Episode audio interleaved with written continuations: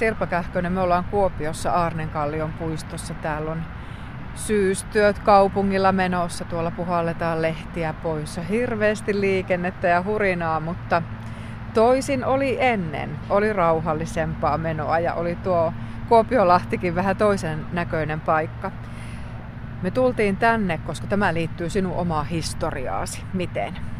No tässä kohdalla aika tarkalleen, missä me nyt seistään, oli kasvimaat ja sitten tuossa ihan pienen kiveheiton päässä oli sellainen työväen asunto-osakeyhtiö Puijon niin sanottu alatalo. Se ylätalo oli tuolla asemakadulla ja tässä sitten oli se alatalo ja nämä oli työmiehiä ja työnaisia, jotka rakensivat itse itselleen tämmöisen asuintalon ja tässä Kuopionlahden rannassa asui näitä minun esivanhempiani ja sukuani silloin, silloin siitä lähtien, kun se talo tähän rakennettiin. Se oli muistaakseni 1905 tienoilla, eli ihan siinä vuosisadan ensimmäisillä vuosilla ja mun ukkini on syntynyt 1904, että niillä aiko, niihin aikoihin kun hän syntyi, niin tähän se talo rakennettiin ja tähän muutettiin. Eli silloin kun elettiin sitten vuotta 1918, he olivat nuoria ja palava sydämisiä ihmisiä, elivät ja vaikuttivat täällä ja Sinusta voi Sirpa Kähkönen sanoa näin, että sä olet punaisen suvun jälkeläinen, joka on kirjoittanut hyvin paljon tästä vuodesta 1918 äh, ihmisistä, sen vaikutuksista yhteiskuntaan. Se kulkee siellä mukana Kuopiosarjassa ja myös tietokirjoja olet kirjoittanut, näytelmiä ja muuta. Kun ajattelet tätä sun tekemää työtä, niin miten henkilökohtaiselle tasolle sinä olet vienyt tekstin? No tämä tietokirja Vihan ja rakkauden liekit, joka kertoo siitä 30-luvun alun poliittisesta radikalisaatiosta ja siitä semmoisesta kahtia jakautuneesta yhteiskunnasta, joka oikeushistorioitsijoiden mukaan oli sisällissodan toinen näytös, niin siinä mä olen kuvannut tavallaan lähtenyt kuvaamaan sitä yhteiskunnallista tilannetta mun isoisän, mun ukkini kohtalon kautta. Eli hänestähän tuli tämmöinen hyvin tulenpalava kommunisti ja poliittinen vanki silloin 20-luvun lopussa ja 30-luvun alussa. Ja se on henkilökohtaisin näistä kirjoista, mitä mä olen kirjoittanut. Ja sitten taas muut nämä fiktiiviset teokset, niin on, niissä on ollut polttoaineena nämä ihmisten kohtalot tässä isossa historiassa. Nyt tuo kirja julkaistiin myös ruotsiksi. Mikä merkitys sillä on sinulle? Se on jännittävää nyt se, että se teos on saanut kiinnostusta myös ulkomaille ja toivo, että se menee eteenpäin myöskin muualle maailmaan, koska tämä tämmöinen poliittinen kahtiajakautuneisuus ja radikalismi ei ole pelkästään menneisyyden ilmiö, vaan se erittäin vahvasti riivaa myös moderneja yhteiskuntia. Oliko sillä merkitystä, että sinulla on tämmöinen tausta ja historia siihen, että sinusta tuli kirjailija? No se täytyy tietysti sanoa, että mulla ihan niin kuin tosi monilla muillakin suomalaisilla on itse asiassa hyvin kahtalainen historia koska ja tausta, koska mun äidin suku on, on aika voimakkaasti punaista, mutta sitten taas isän suku on ehkä enemmän valkoista ja tämmöistä perinteellisesti isänmaalliseksi miellettyä, eli hyvin tyypillinen tämmöinen ö, kaksoiskierre siinä sukujen ne yhdistyy isä ja äidin kohdalla ja tulee molempia traditioita, mutta kyllä tämä tietysti tämä on dominoinut tämä punainen kertomus sen vuoksi, että lapsena mä olin mun isoisä ja isoäidi hoidossa ja, ja mun ukkini tarinat varsinkin sitten syöpy aika syvälle mun mieleen. Minkälaisia tarinoita sinulle kerrottiin? Olit lapsi, aika karmea aihe.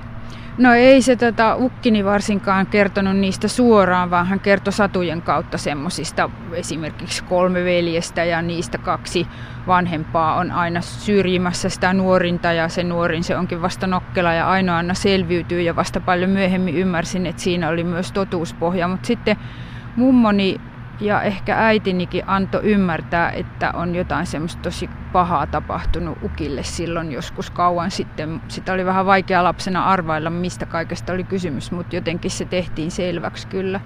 Milloin se selvisi sinulle tämä kaikki?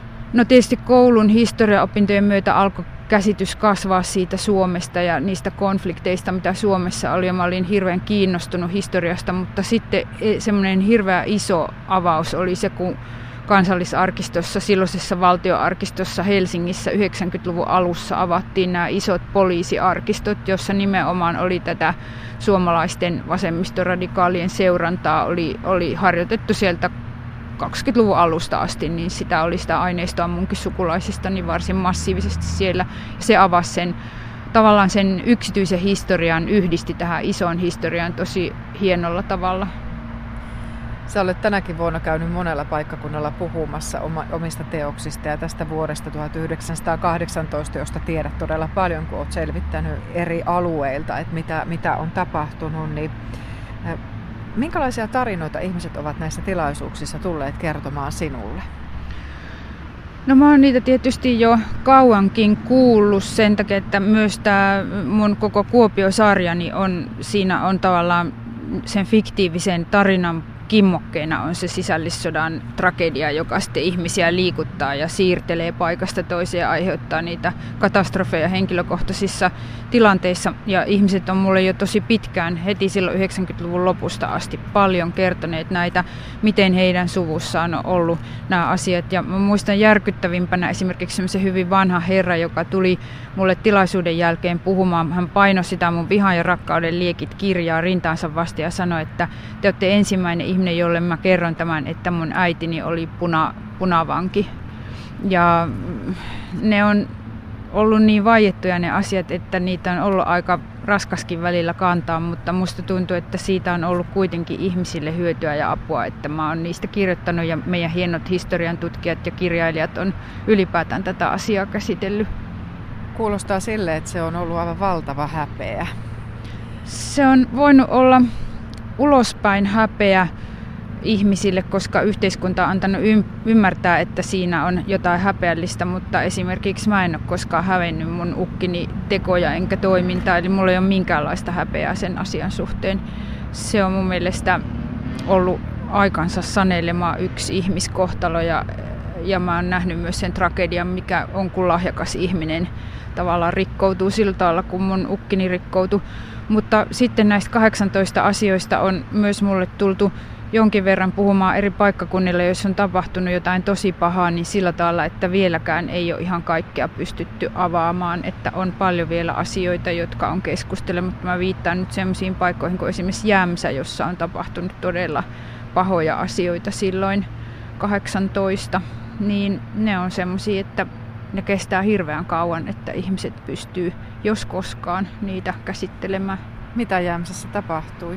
No sen voi lukea esimerkiksi Jukka Rislakin tosi hienosta tutkimuksesta Kauhun aika Jämsässä sen sisällissodan jälkiselvittelyjen yhteydessä yhdessä kellotapulissa surmattiin ihmisiä ihan silmittömästi ja tutkimatta, että siellä on tapahtunut sellainen todella hirveä verilöyly ja nämä on niitä asioita, jotka jää sitten aika syvälle sinne, sinne paikkakuntien muistiin.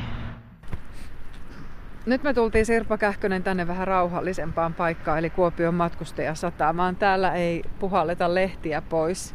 Miten tämä paikka liittyy sinuun ja miksi halusit, että me jatketaan tätä juttelua täällä?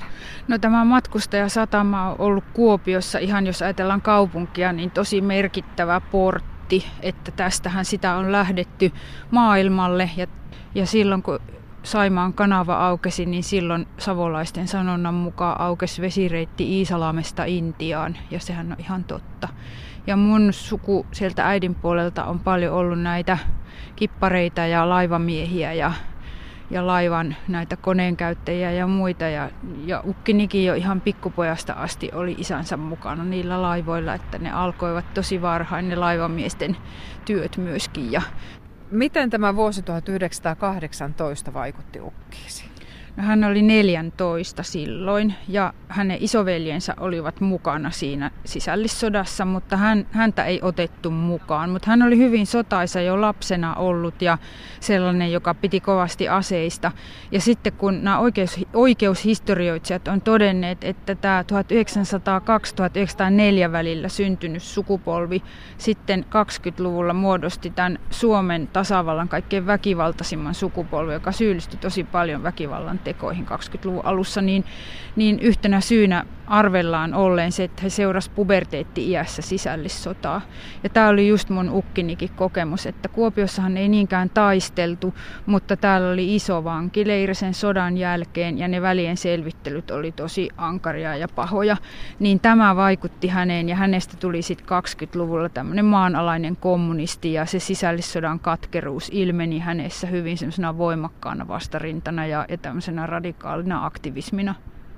Miten sä näet, miten pitkälle teidän suvussa nämä kaikki silloin tapahtuneet ovat heijastuneet?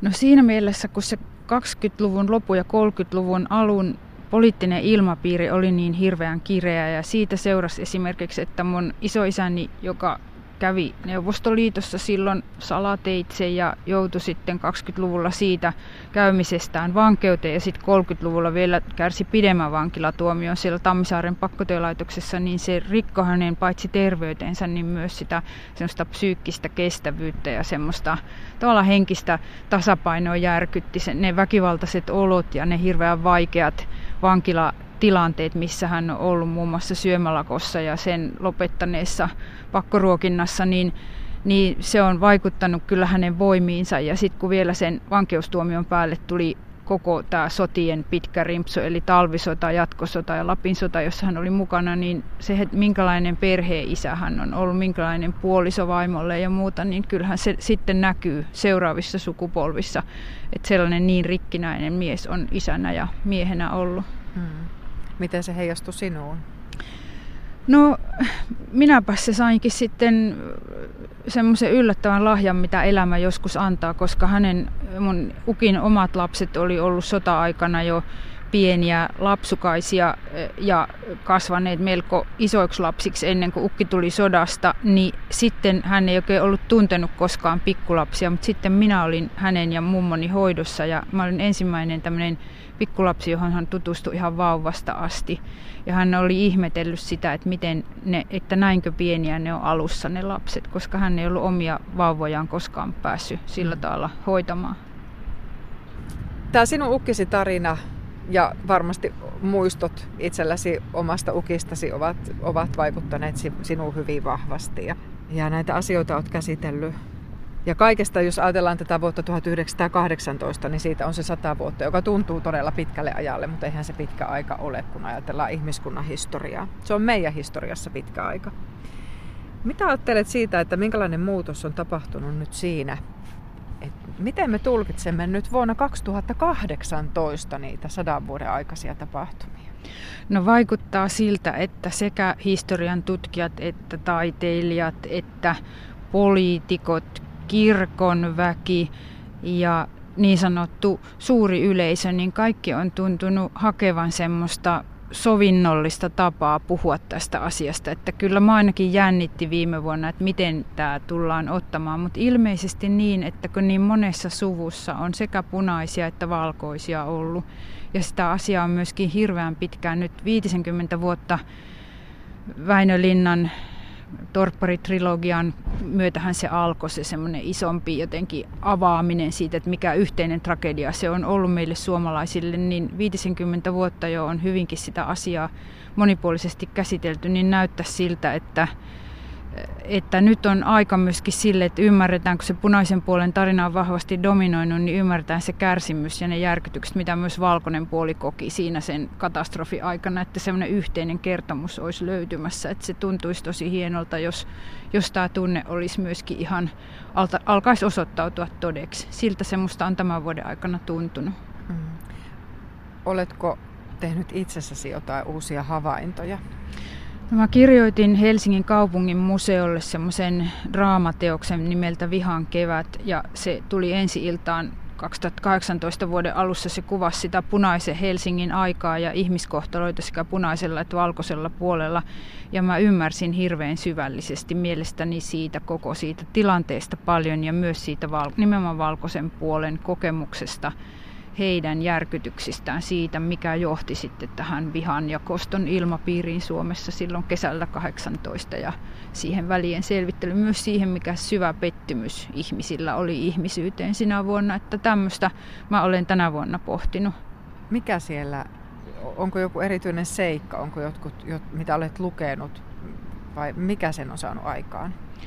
No ehkä se kypsyys on tullut itsellekin, koska olen kasvanut tavallaan enemmän kuitenkin, vaikka molemmin puolin on ollut sukua sisällissodan molemmilla puolilla, niin kuitenkin kasvanut sen punaisen puolen tradition parissa, niin on kasvanut se semmoinen halu tarkastella sitä myös sen toisen puolen kokemusta ilman minkäänlaisia mitenkään värittyneitä silmälaseja, jolloin sitten esimerkiksi se, miten se Helsingin 1918 vuoden alku näyttäytyi kyllä hirveänä katastrofina, koska siellä tapahtui esimerkiksi näitä punaisten suorittamia summittaisia telotuksia, että nuoria valkoisia miehiä erityisesti surmattiin ihan, ja he ei ollut edes mitenkään erityisesti aktiivisesti valkoisia, vaan esimerkiksi nuori lääkäri surmattiin Töölönlahden jäälle ilman mitään syytä, niin näähän on ollut sellaisia asioita, jotka on katkeroittunut ja aiheuttanut sitä vihaa sitä toista puolta kohtaan kyllä. Niin me kaikki olemme oppineet omalla tavallamme käsittelemään ja käsittämään tämän vuoden 1918 tapahtumat. Ja siihen on myös vaikuttanut hyvin paljon se, että miten sitä asiasta on puhuttu koulussa. Ja se, se varmasti myös opettajan merkitys on tässä ollut hyvin, hyvin suuri. Niin mitä ajattelet nyt, että miten tämän päivän nuorille pitää kertoa vuodesta 1918? No tuollahan on sellainen hyvä aineisto esimerkiksi valmistunut. Siinä on nämä arkistot, muun muassa muistaakseni SKS, Svenska Litteratursällskapet, ja onko siinä sitten näitä muitakin isoja arkistoja mukana.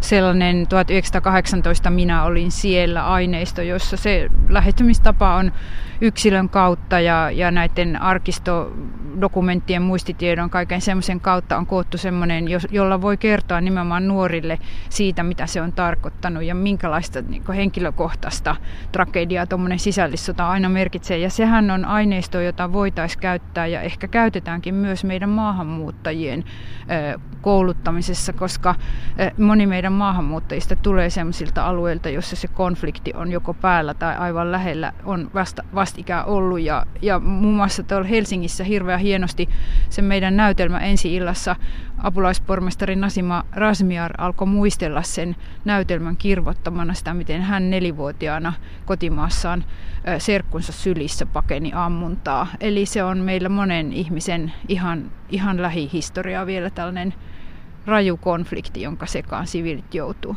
Kuvitellaan, että sulla olisi vaikka kahdeksasluokkalaisia tyttöjä ja poikia luokallinen edessä ja sulla olisi tilaisuus sitten kertoa heille sisällissodasta, niin mistä lähtisit liikkeelle?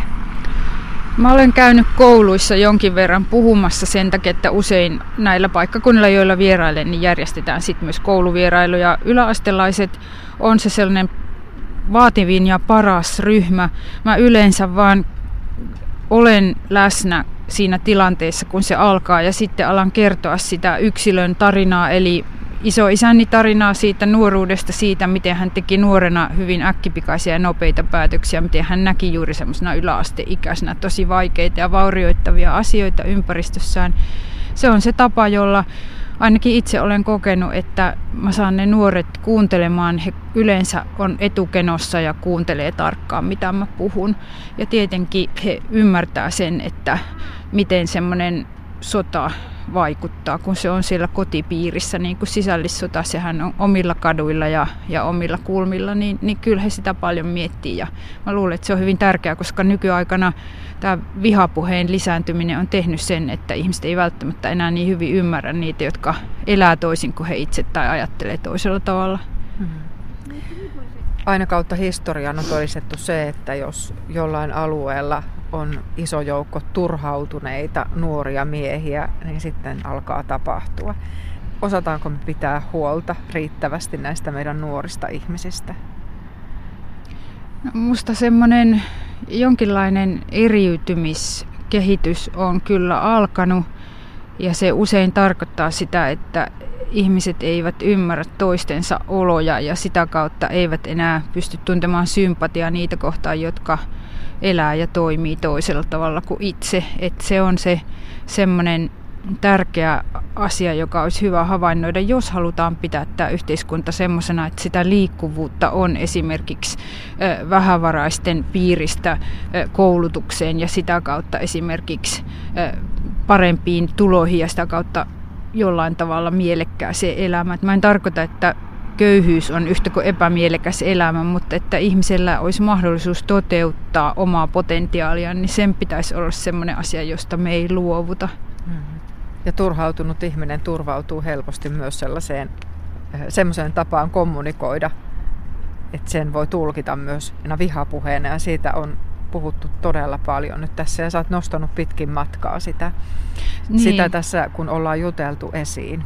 Siis vihapuhehan se on myös hyvä ymmärtää, että se ei ole pelkästään turhautuneiden eh, näköalattomien ihmisten harjoittamaa, vaan myös varakkaiden ihmisten, jotka eivät enää käsitä, miksi toiset eivät elä samalla tavalla kuin he ja ajattele samalla tavalla kuin he. Eli vihapuhetta harjoitetaan kaikissa yhteiskuntaluokissa ja se on mun mielestä se kaikkein huolestuttavin asia, että sivistys ja koulutuskaan ei enää suojaa ihmistä siltä semmoiselta polarisoituneelta ajattelulta ja semmoiselta tavallaan hylkäävältä ajattelulta. Ja tämä on mun mielestä semmoinen, mikä nyt nähdään esimerkiksi Yhdysvalloissa sen kehityksen yksi semmoinen mahdollisuus, että, että osa yhdysvaltalaisista pelkää, että edessä on sisällissota. Mm. Mutta mitä me voisimme täällä Suomessa tehdä, että meillä ei kärjisty tilanne niin pahaksi? No mä itse vaan näen sen koulutuksen ja ja sen tavallaan semmoisen, niin kuin tutkijat sanoo, positiivisen diskriminaation hyödyt siinä, että kun säilytetään alueilla ihmisillä mahdollisuus käydä koulua ja liikkua ja, ja ikään kuin, että pidetään se infrastruktuuri myös pienemmillä paikkakunnilla kunnossa. Ja tästähän paljon pienten paikkakuntien esimerkiksi opettajat puhuu, että koululaisten on enää vaikea päästä toisen asteen koulutukseen, koska ei ole liikennevälineitä ja kaikilla ei ole varaa koulukortteeriin isommilla paikkakunnilla Eli nämä on yksinkertaisia asioita, joihin meillä on varaa, mutta me ei haluta, että meillä on niihin varaa. Ja tästä mä haluaisin, että me pidettäisiin kiinni. Mitä me opimme vuodesta 1918? No kaikista sisällissodista ja kaikista leirikatastrofeista opitaan, että ihmisessä on silmitön mahdollisuus julmuuteen ja se on hirveän raskas asia ja raskas oppi. Mutta sitten me opitaan myös se, että ihmisillä on niissä vaikeissa tilanteissa mahdollisuus osoittaa hyvyyttä toisilleen, että ihmisessä on myös ihan semmoinen pyyteetön hyvä olemassa. Sitten me opitaan se, että, että tämmöistä ongelmien ratkaisutapaa ei tosiaankaan kannattaisi harjoittaa. Väkivalta ja tuhoaminen ei ole mitään hyviä tapoja. Et silloin hävitettiin Suomesta hirveä määrä nuoria työkykyisiä ihmisiä ja semmoisessahan ei ole mitään mieltä. Ja sitten varmaan opitaan se, että tämmöisen katkeruuden laimenemiseen kuluu monta sukupolvea. Että sata vuotta on varmaan semmoinen semmoisissa oloissa, kun Suomessa on sitten eletty, niin sata vuotta saattaa riittää. Ja sinä tätä opetustyötä teet ja jatkat, kierrät puhumassa tänä vuonna varsinkin sitä olet tehnyt, mutta mitä seuraavaksi?